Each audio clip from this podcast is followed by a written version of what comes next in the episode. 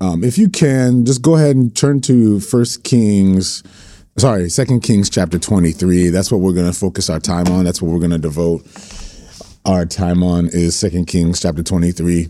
Um, if you are here for the first time, I know there's always some, a few, few of you who get on here for the first time. And I know some of you who've been here from the gate.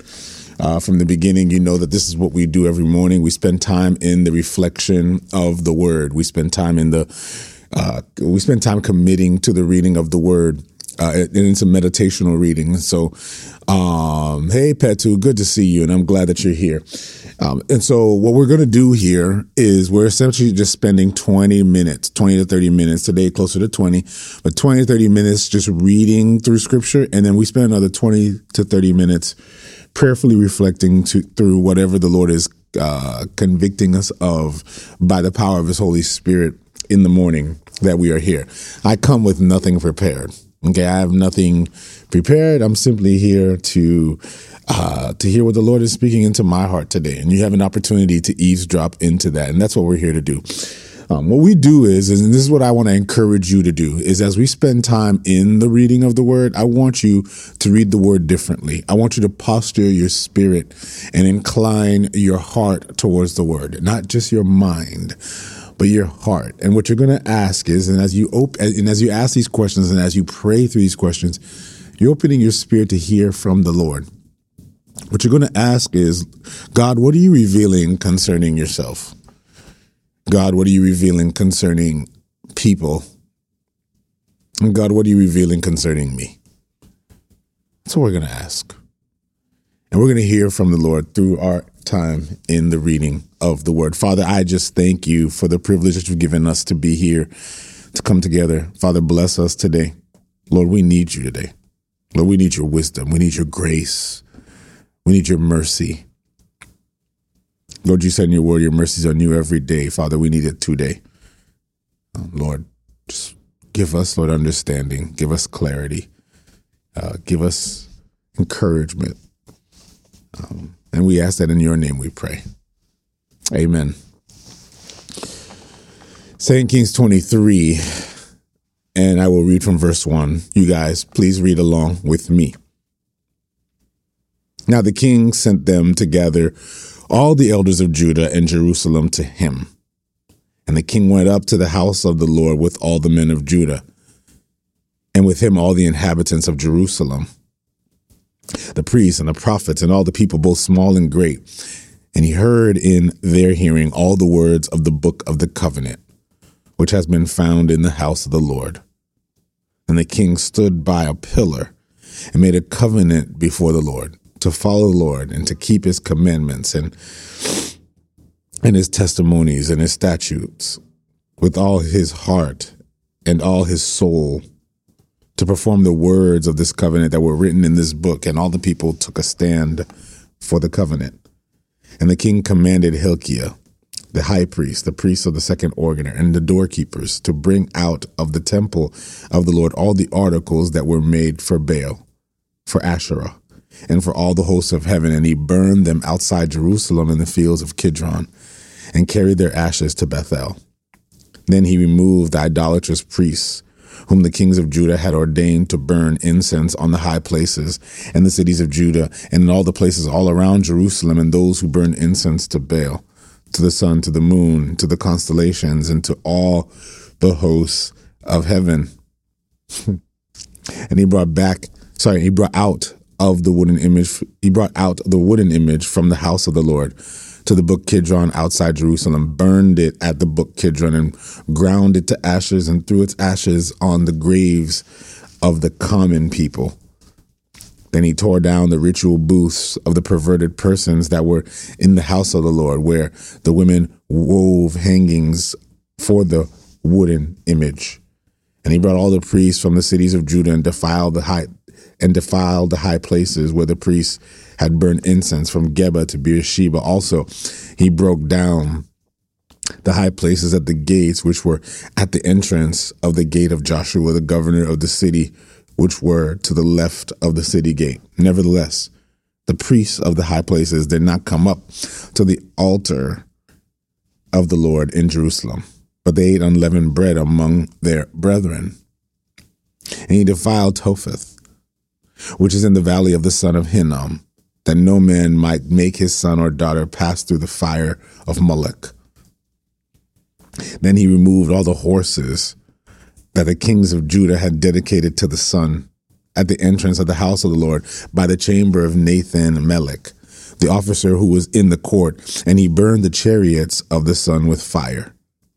The altars that were on the roof, the upper chamber of Ahaz, which the kings of Judah had made, in the altars of Manasseh, which Manasseh had made in the two courts of the house of the Lord. The king broke down and pulverized there, and threw their dust into Brook Kidron.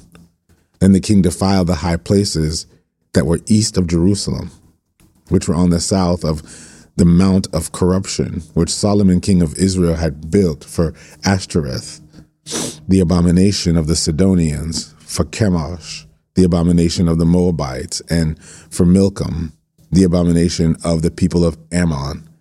And he broke in pieces the sacred pillars and cut down the wooden images and filled their places with the bones of men. Moreover, the altar that was at Bethel, and the high place which Jeroboam the son of Nebat, who made Israel sin, had made both the altar of the high place he broke down, and he burned the high place, and crushed it with powder, and burned the wooden image. As Josiah turned, he saw the tombs that were on the mountain. And he sent and took the bones out of the tombs and burned them on the altar and defiled it according to the word of the Lord, which the man of God proclaimed who proclaimed these words. Then he said, What gravestone is this that I see? So the men of the city told him, It is the tomb of the man of God who came from Judah and proclaimed these things which you have done at the altar of Bethel. And he said, Let him alone, let no one move his bones. So they let his bones alone with the bones of the prophet who came from Samaria. Now, Josiah, also took away all the shrines of the high places that were in the cities of Samaria, which the kings of Israel had made to provoke the Lord to anger. And he did to them according to all the deeds he had done in Bethel. He executed all the priests of the high places who were there on the altar and burned men's bones on them and returned to Jerusalem. Then the king commanded all the people, saying, Keep the Passover to the Lord your God, as it is written in the book of the covenant. Such a Passover surely had never been held since the days of the judges who judged Israel, nor in the days, nor in all the days of the kings of Israel and the kings of Judah. But in the 18th year of King Josiah, this Passover was held before the Lord in Jerusalem. Moreover, Josiah put away those who consulted mediums and spiritists the household gods and idols, all the abominations that were seen in the land of Judah and in Jerusalem, that he might perform the words of the law, which were written in the book that Hilkiah the priest found in the house of the Lord.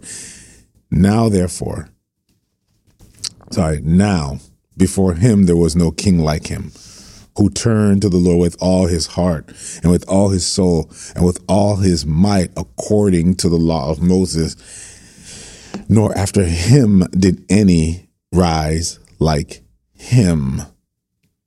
Nevertheless, the Lord did not turn from the fierceness of his great wrath, with which his anger was aroused against Judah, because of all the provocations with which Manasseh had provoked him. Hmm. Hmm. And the Lord said, I will also remove Judah from my sight as I have removed Israel, and I will cast off the city of Jerusalem, which I have chosen, and the house which I said, My name shall be there. Now, the rest of the acts of Josiah and all that he did, are they not written in the book of the Chronicles of the kings of Judah? In his days, Pharaoh, Necho, king of Egypt, went to the to the aid of the king of Assyria, to the river Euphrates, and King Josiah went against him, and Pharaoh Necho killed him at Megiddo when he confronted him. Then his servants moved his body in a chariot from Megiddo, brought him to Jerusalem, buried him in his own tomb, and the people of the land took Jehoahaz, the son of Josiah, anointed him, and made him king in his father's place. Jehoahaz was 23 years old when he became king, and he reigned three months in Jerusalem. His mother's name was Hamutal, the daughter of Jeremiah of Libnah. And he did evil in the sight of the Lord, according to all that his fathers had done. Hmm. Now Pharaoh Necho put him in prison at Riblah in the land of Hamath, that he might not reign in Jerusalem, and he imposed on the land a tribute of 100 talents of silver and a talent of gold. Then Pharaoh Necho made Eliakim, the son of Josiah, king in his place of his father's Josiah, and changed his name to Jehoiakim. And Pharaoh took Jehoahaz and went to Egypt, and he died there. Hmm. Jehoiakim gave the silver and gold to Pharaoh, but he taxed the land to give money according to the command of Pharaoh. He exacted the silver and gold from all the people of the land and from everyone according to his assessment and gave it to Pharaoh Necho. Jehoiakim was five, 25 years old when he became king, and he reigned 11 years in Jerusalem. His mother's name was Zebudah, the daughter of Pedaiah of, of Rumah. And he did evil in the sight of the Lord according to all his fathers had done.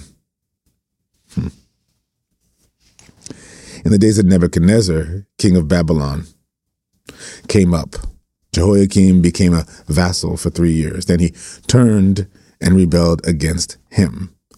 And the Lord sent against him raiding bands of Chaldeans, bands of Syrians, bands of Moabites, and bands of the people of Ammon. And he sent them against Judah to destroy it, according to the word of the Lord which had been spoken by his servants the prophets. Surely the commandment of the Lord, this, surely at the commandment of the Lord, this came upon Judah to remove them from his sight because of the sins of Manasseh, according to all that he had done. And also because of the innocent blood that he had shed, for he had filled Jerusalem with innocent blood, which the Lord would not pardon. Now, the rest of the acts of Jehoiakim and all that he did, are they not written in the books of the chronicles of the kings of Judah? So Jehoiakim rested with his fathers. Then Jehoiachin, his son, reigned in his place. And the king of Egypt did not come out of his land anymore, for the king of Babylon had taken all that belonged to the king of Egypt, from the brook of from the brook of Egypt to the river Euphrates. Jehoiachin was 18 years old when he became king, and he reigned in Jerusalem three months. His mother's name was Nehushta, the daughter of Elnathan of Jerusalem. And he did evil in the sight of the Lord, according to all that his fathers had done. At that time, the servants of Nebuchadnezzar, king of Babylon, came up against Jerusalem, and the city was besieged. And Nebuchadnezzar, king of Babylon, came against the city as his servants were besieging it.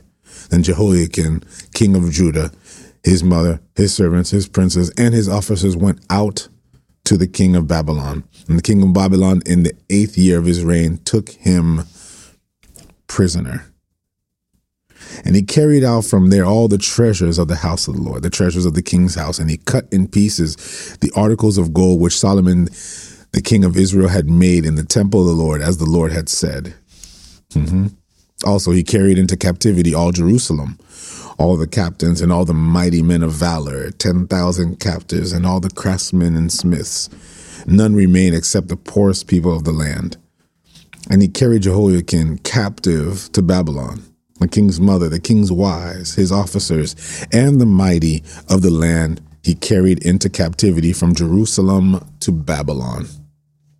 All the valiant men, 7,000, and craftsmen and smiths, 1,000, all who were strong and fit for war. Thus the king of Babylon brought them captive to Babylon. Then the king of Babylon made Mattaniah, Jehoiachin's uncle, king in his place. And he changed his name to Zedekiah. Zedekiah was 21 years old when he became king, and he reigned 11 years in Jerusalem. His mother's name was Hamutal, the daughter of Jeremiah of Libnah. He also did evil in the sight of the Lord, according to all that Jehoiakim had done. For because the anger of the Lord had happened in Jerusalem and Judah, that he finally cast them out of his presence. Then Zedekiah rebelled against the king of Babylon.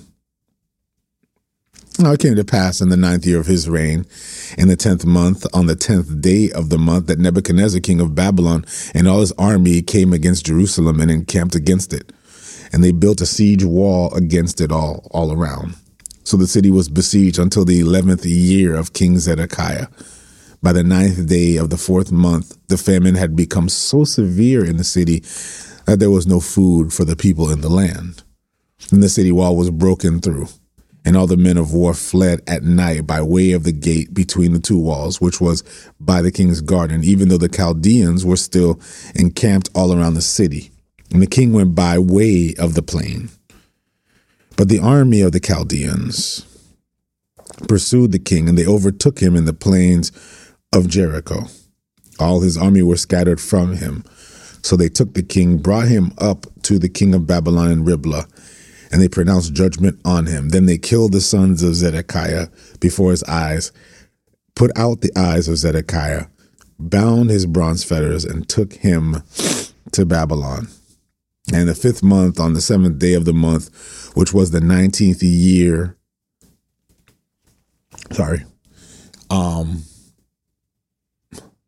Hold on a second. They're telling me there's no sound after verse 16. I don't know. Man, IG has been a problem. I'm going to get out and then I'm going to get back in again. Let's see.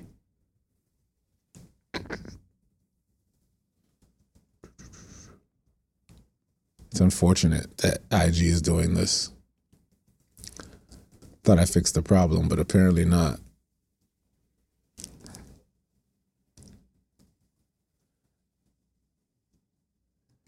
I I I I'm this is my last shot with IG. If it's not working, it's not working. I, I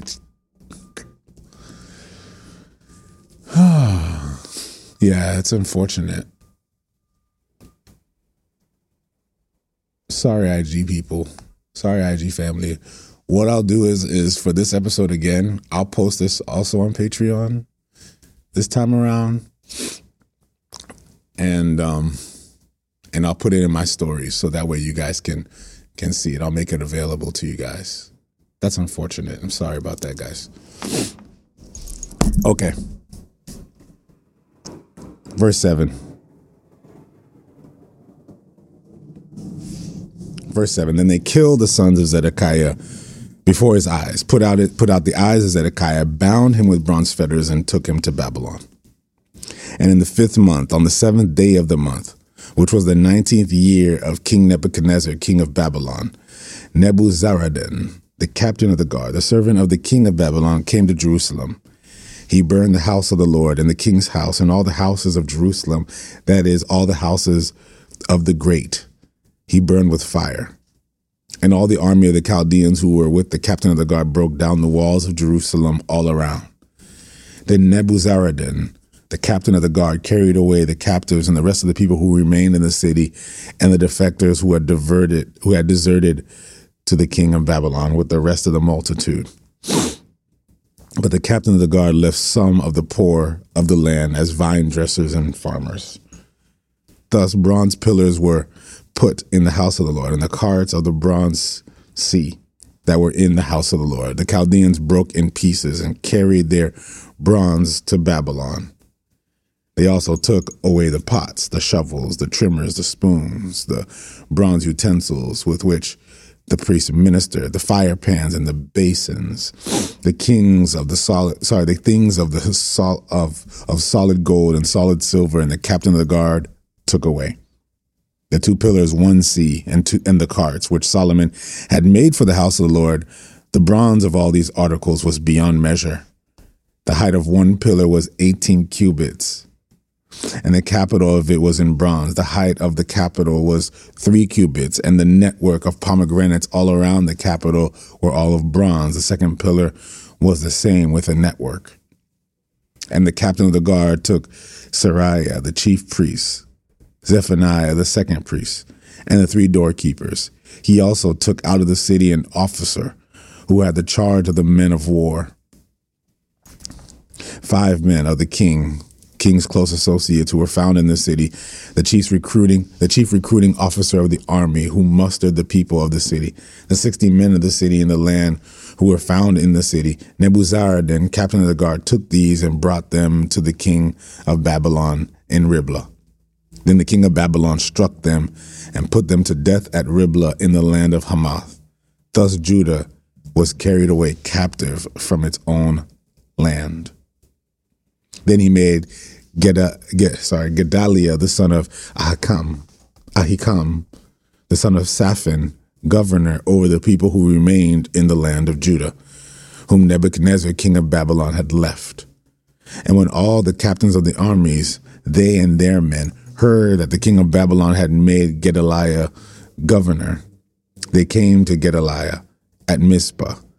Ishmael, son of Nethaniah, Johanan, the son of Serha, Seraiah, the son of Tanhumeth, and the, the Netophite, Netophathite, Jezaniah, the son of Maacathite, they and their men, and Gedaliah took an oath before them, and their man said to them, Do not be afraid of the servants of the Chaldeans. Dwell in the land and serve the king of Babylon, and it shall be well with you. Now it happened in the seventh month that Ishmael, the son of Nethaniah, the son of Elishama, of the royal family, came with ten men and struck and killed Gedaliah. The Jews as well as the Chaldeans who were with him at Mizpah, and all the people small and great, and the captains of the army arose and went to Egypt, for they were afraid of the Chaldeans. Now it came to pass in the third in the thirty seventh year of the captivity of Jehoiachin, king of Judah, in the in the twelfth month, on the twenty seventh day of the month, the evil Merodach, king of Babylon, in the year that he began to reign, released Jehoiachin, king of Judah, from prison. He spoke kindly to him and gave him a more prominent seat than those of the kings who were with him in Babylon. So Jehoiachin changed from his prison garments, and he ate bread regularly before the king all the days of his life. And as for his provisions, they were a regular ration given to him by the king, a portion for each day, all the days of his life. Hmm.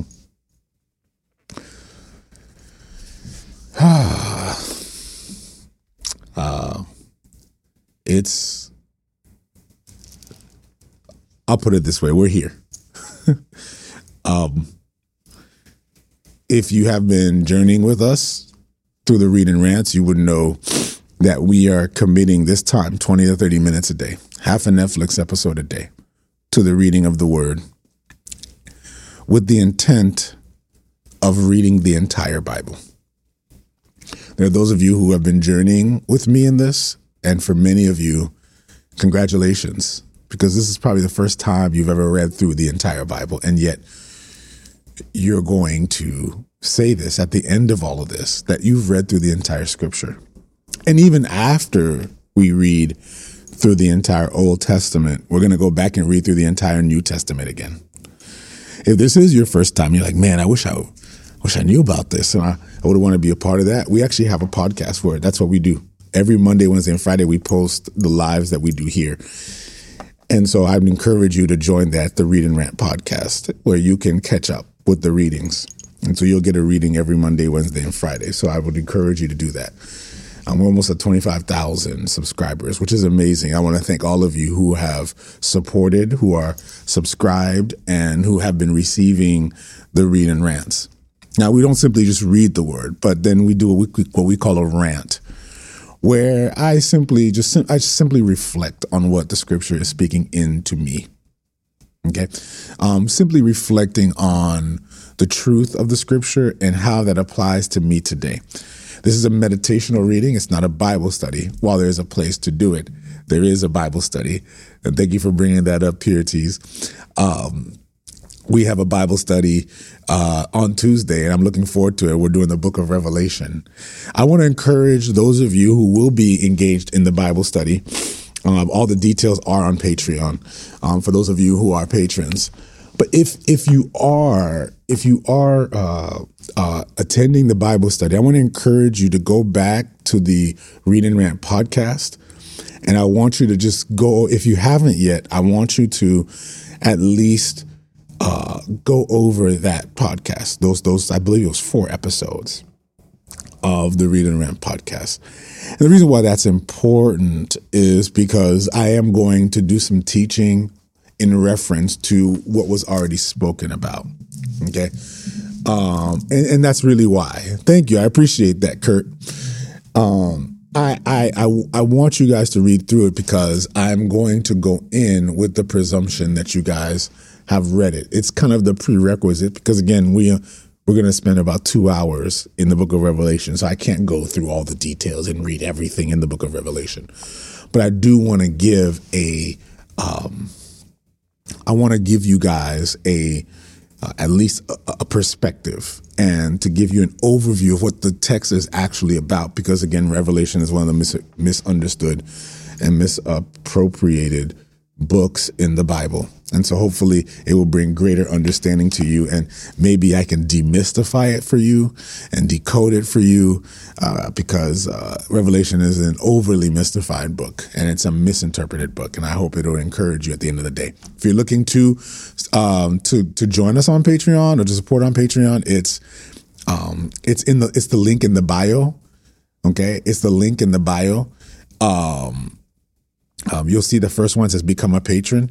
And also, I'll post the link to this particular uh, episode, given that we've had some difficulties with IG. So, anyway, I'll post this link so that way you uh, you guys can can connect with it, and you guys can get this particular read and rant. If anything, I mean, I'm just gonna have to just deal with the fact that IG just may be a sporadic platform for me right now.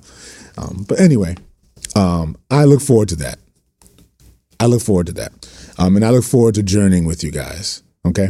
Um, and it's Isaac Frere on Patreon. If anybody's looking, it's Isaac Frere on Patreon. The ministry is called Opus Frere, but it's Isaac Frere. One day I'll share that. Maybe I'll share that on Patreon as well. I'll share the story of how the name Opus Frere came about because I know some people are asking that question, like, "What's Opus Frere?" I don't know where that comes from, and maybe I'll I'll share it uh, with you guys. But Opus was my um, my music producer name, and so uh, Opus is who I used to be, and Frere is my last name. It's who I am now, and so it really speaks into uh, the divine transformation.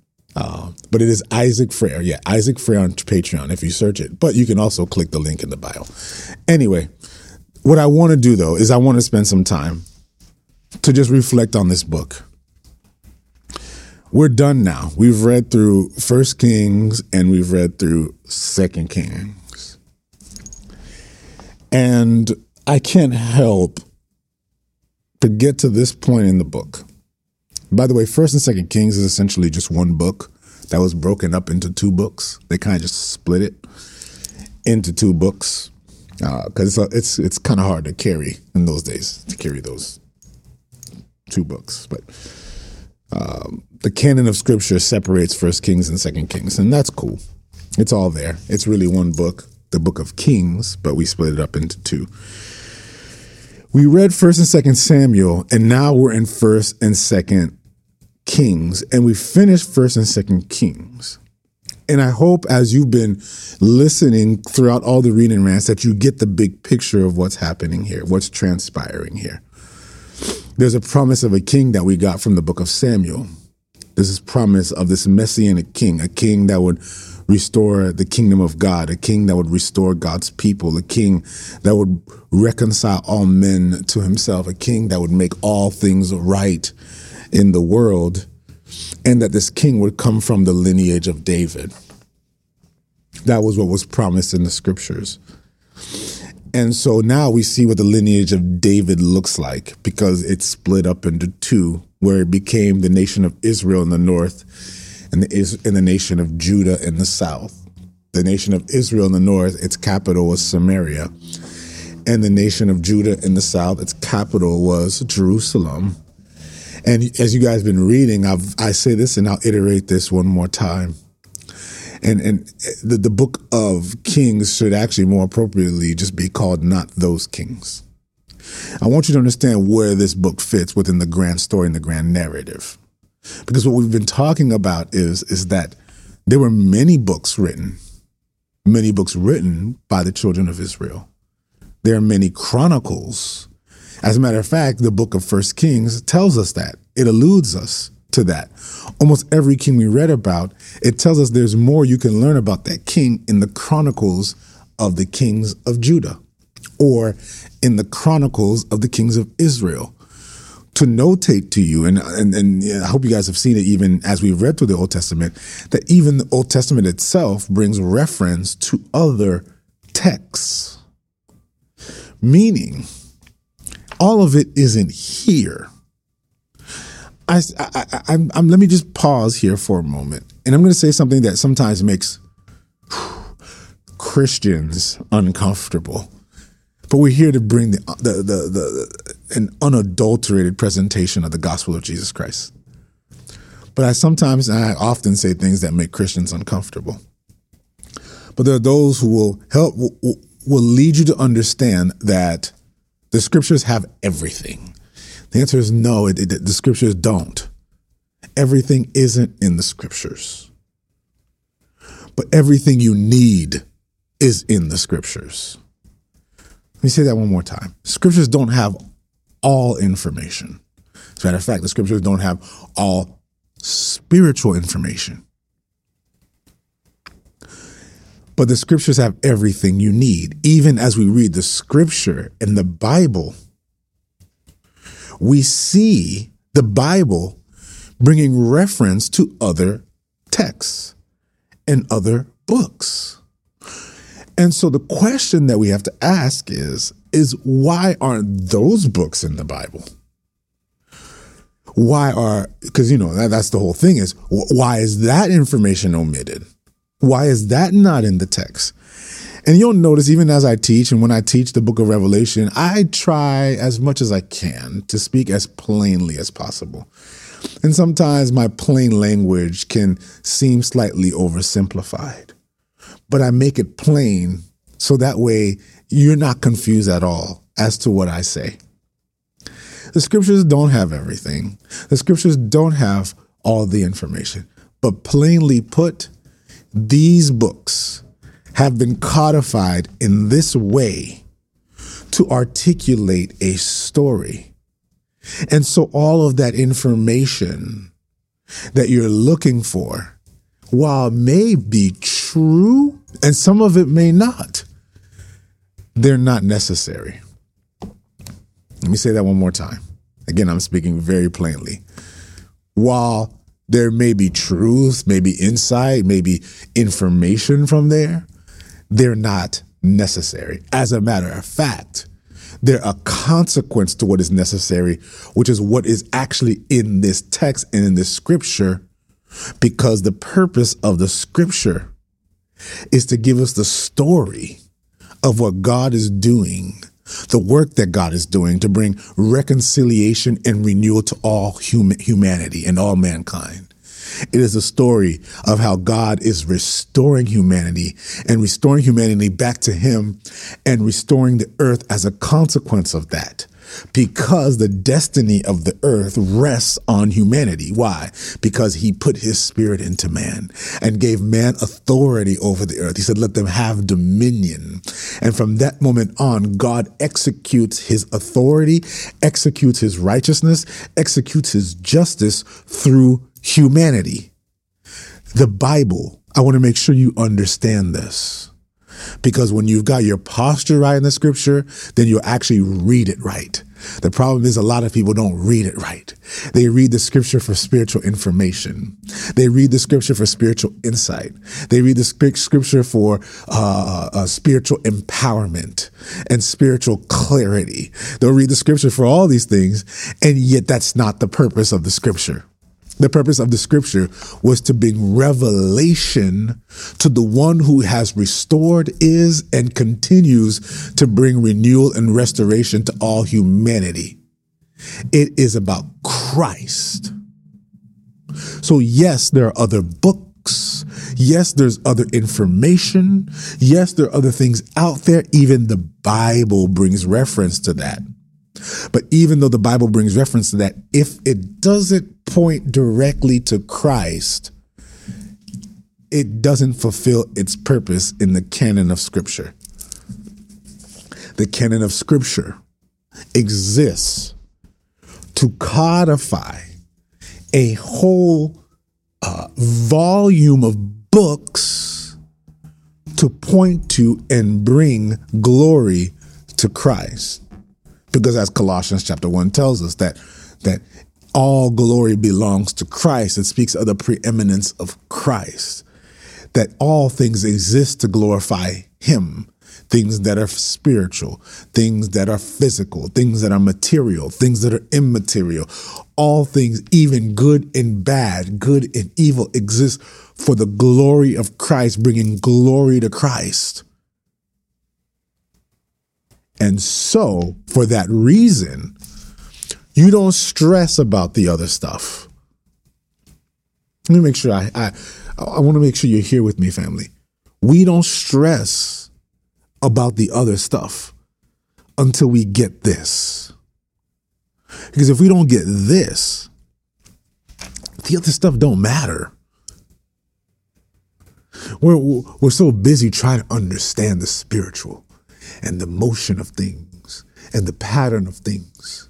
We're trying to see how, you know, we, we try to study chakras and horoscopes and, and astrology and all these things, not realizing that you're studying the creator, the, the creation, ignoring the creator. And yet, the scriptures give us full understanding and insight in regards to the creator We've read through the book of Kings, and it brings reference to these kings, to these kings. And and what the book of Kings tells us is they're not even giving you the whole story. Because there's so much historically that we can learn about every one of these kings, all of these kings. And yet the end result as we have concluded this book end result is not one of these kings are the king who would renew and make things right in the world. And so we are back to the book of Judges again. Remember how we said, as we were reading through the book of Judges, the book of Judges ends, and the last verse in the book of Judges ends with this There is no king in Israel. Everyone did what was right in his own eyes. and we saw how the nation of Israel ended in the book of Judges. It ended in moral depravity. It ended in destruction. It ended in poverty. It ended in lack. It ended in pain. It ended in suffering. It ended in sex trafficking. It ended in abuse. It ended in murder. And it ended. It was the Game of Thrones And even the Game of Thrones is PG compared to the stuff that we were reading in the book of Judges. But these were the children of Israel. Like these were the people who were chosen by God. These were the people who were called by God to be the nation of priests. These were the people who God chose to be a nation of people who would show the world what God is like. These were the people who were supposed to be different. Be holy, for I am holy. That's what God said. These were the people who were supposed to be profoundly distinct. They lived, they were supposed to live by a different set of rules. These were people who were set aside to show what God was like. And these people ended up looking like everybody else. How sad. And when it ends in the book of Judges, we open up in the book of Samuel with a nation of people in, in, in absolute depravity And a prophet was called among them, this prophet Samuel. This young prophet was called among them to prepare the way for a king. Saul wasn't the king. David was after God's own heart, but David fell short. David wasn't the king. David has Solomon, which we get to in, in, in the book of First Kings, and Solomon was given incredible wisdom, and yet Solomon was a tragedy as well. Solomon ain't no hero. Saul was no hero. David was no hero. Solomon was no hero. To the point where Solomon's sin of compromise led him, led the nation of Israel to be split into two Israel in the north, Judah in the south, the capital of Judah being Jerusalem, the capital of Israel now being Samaria. Now the the line Absalom's line of kings that started with Absalom, that was initiated with Absalom to Jeroboam. In the end, they all did evil in the sight of the Lord. no heroes in the north, the northern kingdom of Israel, where Samaria was the capital. There were no heroes in the southern kingdom of Judah, there were a few, maybe three that we've read throughout the book of Kings who you can say, okay, that guy wasn't so bad. And yet, even then, they fell short. One king allowed the Babylonians to come in. We talked about that yesterday, didn't create the proper boundaries. And because they didn't create the boundaries, the Babylonians came in and the Babylonians made a full assessment of all the wealth and the riches of, of Israel and of Judah. And now we see the consequence at the end of all of this. In the end, Israel looks like it hasn't gone anywhere.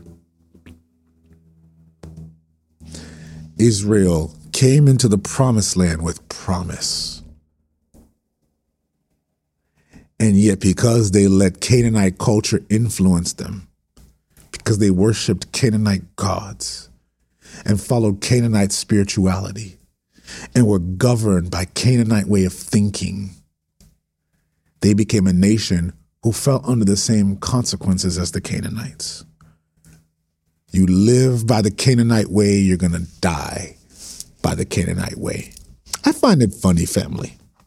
If you allow me to rant for a moment, I find it interesting how we want to live as the world, but don't want to suffer the consequences of the world. Like we want to live with this with this liberality under our own law and under our own way of thinking, under me, myself, and I, but we don't want to suffer the consequences of everyone who follows that way of living. This is going to be tough, but I got to speak on this for a moment because I find that many of us we say, well, we've been chosen by God. And because we've been chosen by God, God loves us. He loves us so much that He gives us grace. He gives us grace. And this grace that He gives us allows us to have eternal life. Okay, family, let me help you out. Let me help you out. I'm sorry, you guys might not like me after today, but that's okay because I love you guys and I want you to understand this. God cannot stop being God. God cannot have sin without consequence. Because if this if if sin comes without consequence, then God cannot continue to be God. If God permits sin, then God cannot be holy and righteous. And if God cannot be holy and righteous, then God cannot continue to be God. Sin has consequences. It is the law of things. I taught this before that when we talk about the law of God, we often think about a legal system. We don't think about a natural system or a spiritual system. We talk about the law as in being guilty and not guilty. And yet the law is about a system of action and reaction, decision and consequence. It's not about legal rightness or legal wrongness. When we think about the law, we often think about the law in the sense of if I can be found not guilty by the law, or if I can hide and not be found guilty by the law, then I don't have to suffer the consequences of the law. But gravity is gravity, family. It's called the law of gravity. The law of gravity is a natural law. You don't get to defy gravity. You can do things to press up against it, but you cannot defy gravity.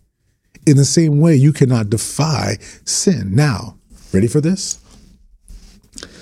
The grace of God gives you eternal life, but sin still remains with its consequences. God chose these people, but their choosing to live as the Canaanites live means they suffer the same consequences that the Canaanites suffer. The Canaanites suffer from these things. The Canaanites suffered from, from captivity and war and bloodshed. The Canaanites suffered defeat. The Canaanites suffered these things because these are the consequences of, of living under a law that deviates from the law of God.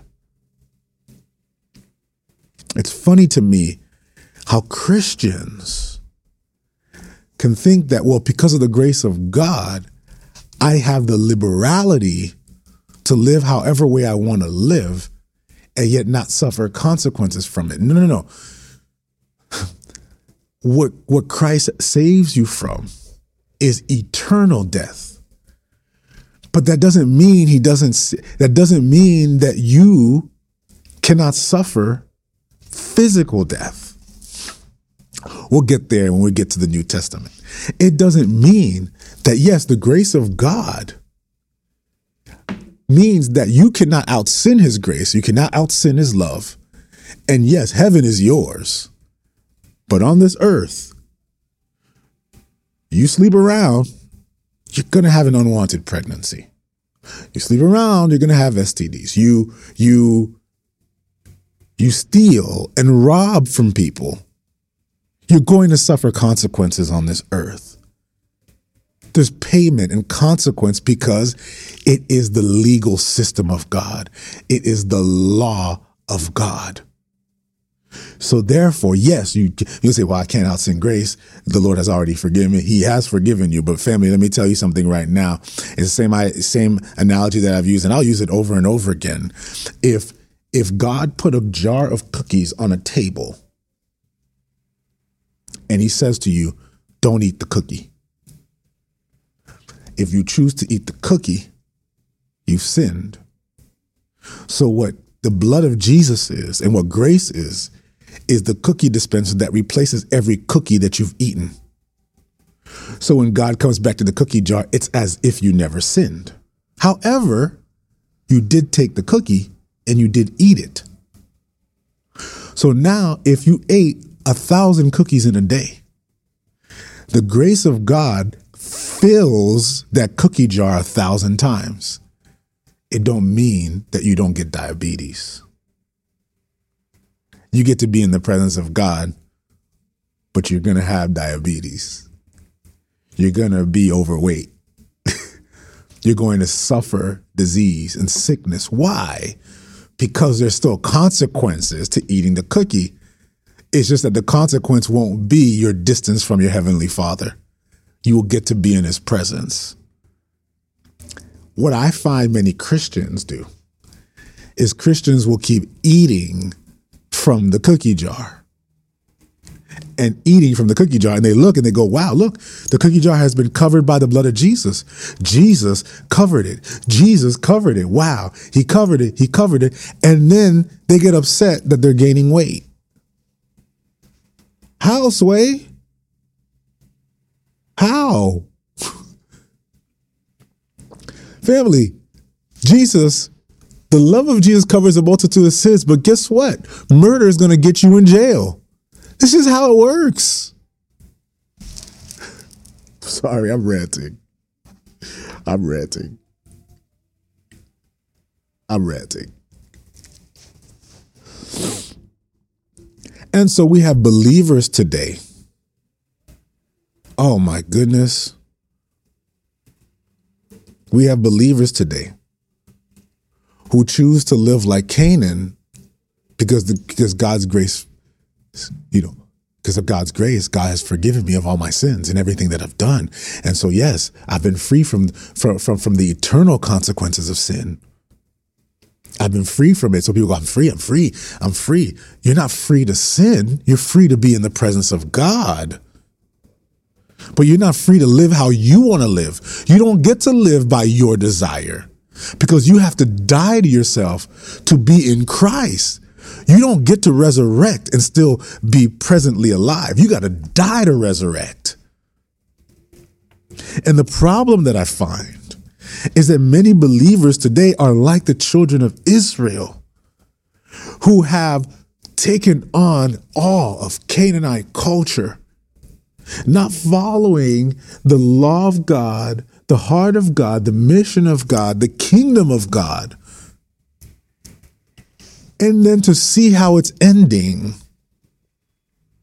It's ending in the same way that it ends for the Canaanites. The text ends in Kings in the way that it ended in Judges. There is no king in Israel. Everyone does what is right in his own eyes. But now at the end of Kings, there is no king in Israel who brings the justice and the righteousness of God. Everyone has been doing what was right in their own eyes. And in the end, they find themselves in captivity. The tension that I'm left with today, family. Ready for this? The tension that I'm left with, family, is even though they're chosen, they're in captivity.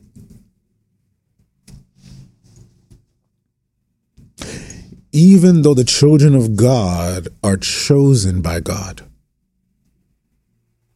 they're in captivity. God's not done with them yet. But now they're under the hand of the Babylonians.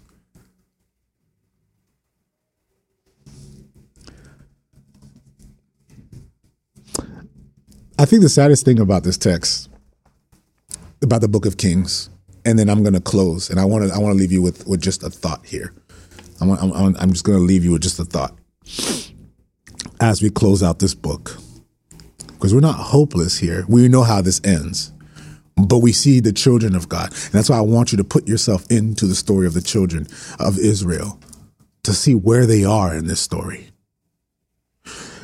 But we see that the chapter is ending. The book is ending with Josiah who I think the craziest thing about this text in, in chapter 22, Josiah opens the law. It was like dusted in a corner in the temple. The people hadn't even gotten to it. Everything else consumed them. They didn't even know the word anymore. They didn't even know the law that was given to them. The law that was given to them from Mount Sinai. The law that we read about and I, I, I hate that we call it the law. It's really the book of the covenant, the covenant that God made with the children of Israel. And how this book was sitting in a corner, declaring to them who they were, what they were called to do, who they were called to be, and the power and the glory of God that would manifest through these people. And this, and, and, and Josiah happens to just fall upon the book. He just falls on it. He's like, what's this? Imagine you're just sitting there and then you're kind of like, oh, interesting. What, what's, I've seen this before. Huh. What's, what's this? And he opens it up. Josiah reads it and then he begins to weep. He begins to weep because the conviction that hits him is this is who we are. This isn't just what we are called to do. And this isn't about a bunch of rules that we ought to obey. This is about the fact that we've lost our way. We've lost our identity. This is who we are. Imagine him reading through Leviticus and imagine him reading through Numbers and reading the story. It, it was like new information for him. Imagine him reading through Deuteronomy and he's reading through the covenant and he's reading through this law. And then he gets to the end and he's convicted and he weeps. Scripture tells he tears his clothes and he weeps because he realizes this ain't us right now. We actually don't look like the people who came into this land. I'm sure the book of Judges may not, I don't know if it was written yet at that time. I'm trying to think chronologically when the book of Judges was written and when the book of, uh, when the Kings. Uh, maybe I don't I don't know. I'll come back to that. I got to go back and, and and do a little study on that. He probably didn't even have the book of Judges. But if you read the book of Judges, he would weep even more because he would look and he'd say, "We look like these people. We actually don't look like the children who came in through Joshua. We look look like the children that came out through Judges." And since Samuel, God's been looking to reinstitute and reestablish his people to their rightful place in who they are. And yet, here we are. Imagine reading the book and going, Where were my fathers in this? How come nobody told me about this? This tells you how distant the children of Israel have been from the law of God. It tells you how far gone they are. And what does Josiah do? He cleans up house. Just give me five more minutes, family. He cleans up house. He cleans up house. He he he goes in, destroys the temples, the idols. He he he kills the priests. He's cleaning house. He's cleaning house. He's he's destroying the establishment. He's destroying the establishment of, of all the soothsayers. And, and notice in the text what happens when, when he goes against all those who are practicing horoscope. He, the scriptures directly speak against them those who have been the, all the astrologers all the all the the mediums all the soothsayers all the psychics all of them he comes and he he gets rid of all of them speaking specifically about them saying you have chosen your destiny through a realm of the spirit when you have when you have authority in the spiritual realm You've lost your identity. You've lost yourself. And Josiah goes and he cleans house. Josiah cleans house, but here's the unfortunate reality he destroyed the institution, but he did not and could not transform the heart. Josiah's heart was transformed by the Spirit of God. He destroyed the institution, but he did not and could not change the heart. How do we know that? Because after he cleaned house, the Lord tells him, The people are far gone, Josiah. I'm paraphrasing here. You can go back and read it. We just read it. But, but Josiah, he brings the people back to true worship, brings the people back. And yet, even then, the Lord tells Josiah, these people are gone. They're distant. You may have you may have torn down the idols, but the idols are in their heart.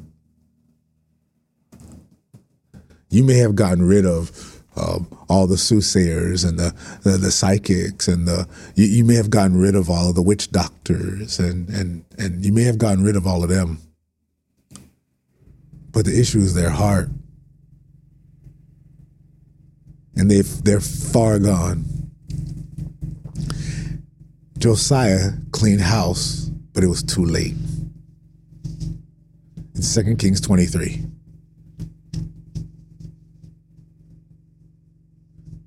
And we see how it ends. The children of Israel, in the end, get overtaken by the Babylonians. And they suffer the same fate of all the other nations that were around them. Because even though you've been called, you can still find yourself in captivity. It's a sad reality, family. It's a sad reality that there are many of us who, while we're called by God, we're suffering the captivity of the captives. We're called by God, but we're still dealing with the same pains, the sufferings, and the brokenness of all the children around us who aren't saved. Where is the hope of the children of God? If you look at the statistics in the church and the statistics for those outside of the church, they look the same. We're just as anxious. Anxiety might actually be higher in the church than it is for those outside the church. Unwanted pregnancies are just as high in the church as they are outside the church. We, we see depression just as high in the church as it is outside the church. We see divorce rates as high in the church as they are outside the church. And many of us, we've suffered from that. We're products of that. We've hurt from that. And of course, the rest of the world has to look at the church and say, what do I get from that? There's nothing different. There's no king there.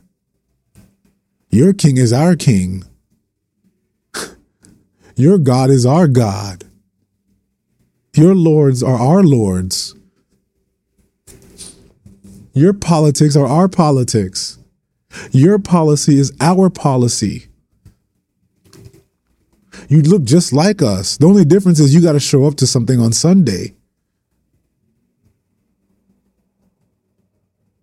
I, you know, we have to really take a hard look at our church and ask, does our church really look different? Do we really look like the kingdom of God? Do we live lives that compel people? Do we do we do we really or do we we, we look like cults? Where there's nothing really distinct about us. It's just that we have these human beings who control us and control what we do because there's no power there.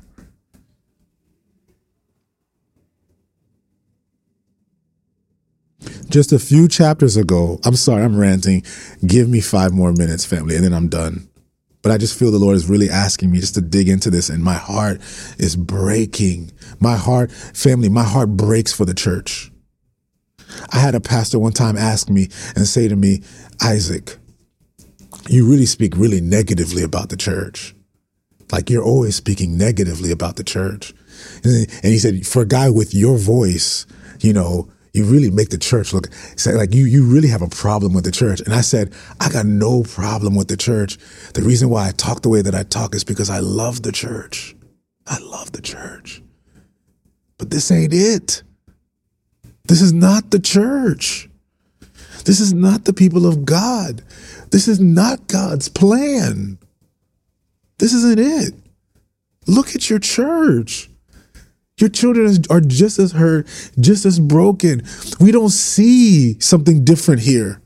We don't see the power of God. We don't see a move of God anymore. We just see another community that looks like the rest of the world. And then we get confused when we suffer the same fate that the children of Israel suffered in the book of Kings.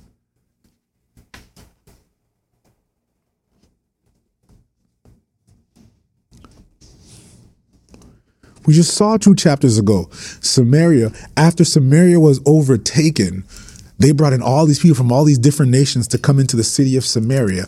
And so now the nation of the nation of Israel just looks like an amalgamation of all different nations and all cultures. And they for the the the law of God and the covenant of God was foregone, and all that was left was all the spirituality and ideology of all the pagan nations, Israel lost her identity. The children of Israel lost their identity. And today, there's a, there's a church that has lost its identity. There's a church that's lost its identity. People are afraid of the devil now in church. When they're when the devil's supposed to be afraid of them, people don't move in the power of God anymore in the church because they've been told they've been preached a different gospel.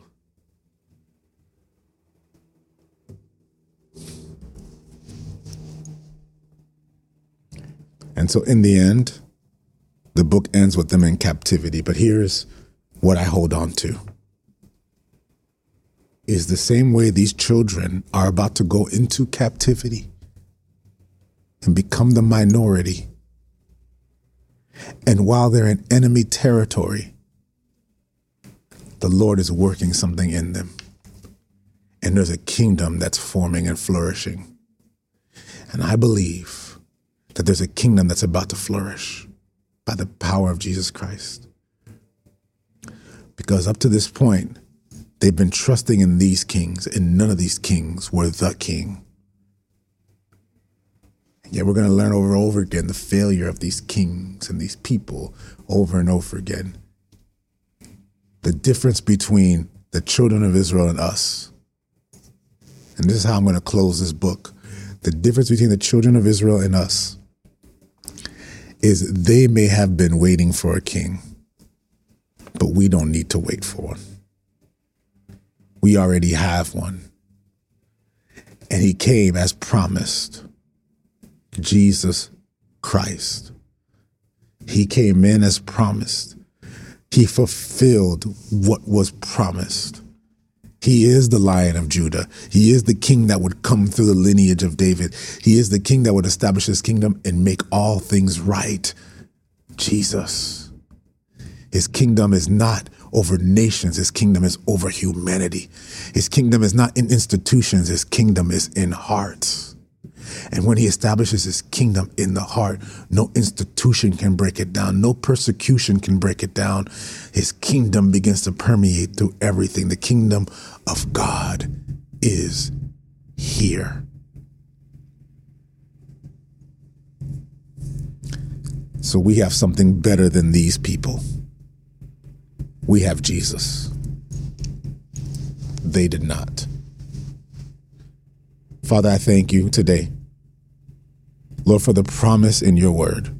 Lord, I thank you that you've given us this story to help us understand and to see the tension that we find ourselves in in this text. For Father, I just thank you, Lord, that you are restoring your people, bringing clarity and insight, pointing us to you, Father, to help us see what the purpose of this text is in the first place, for us to finally realize what it is that you have done and have accomplished let the beauty of your gospel be made real.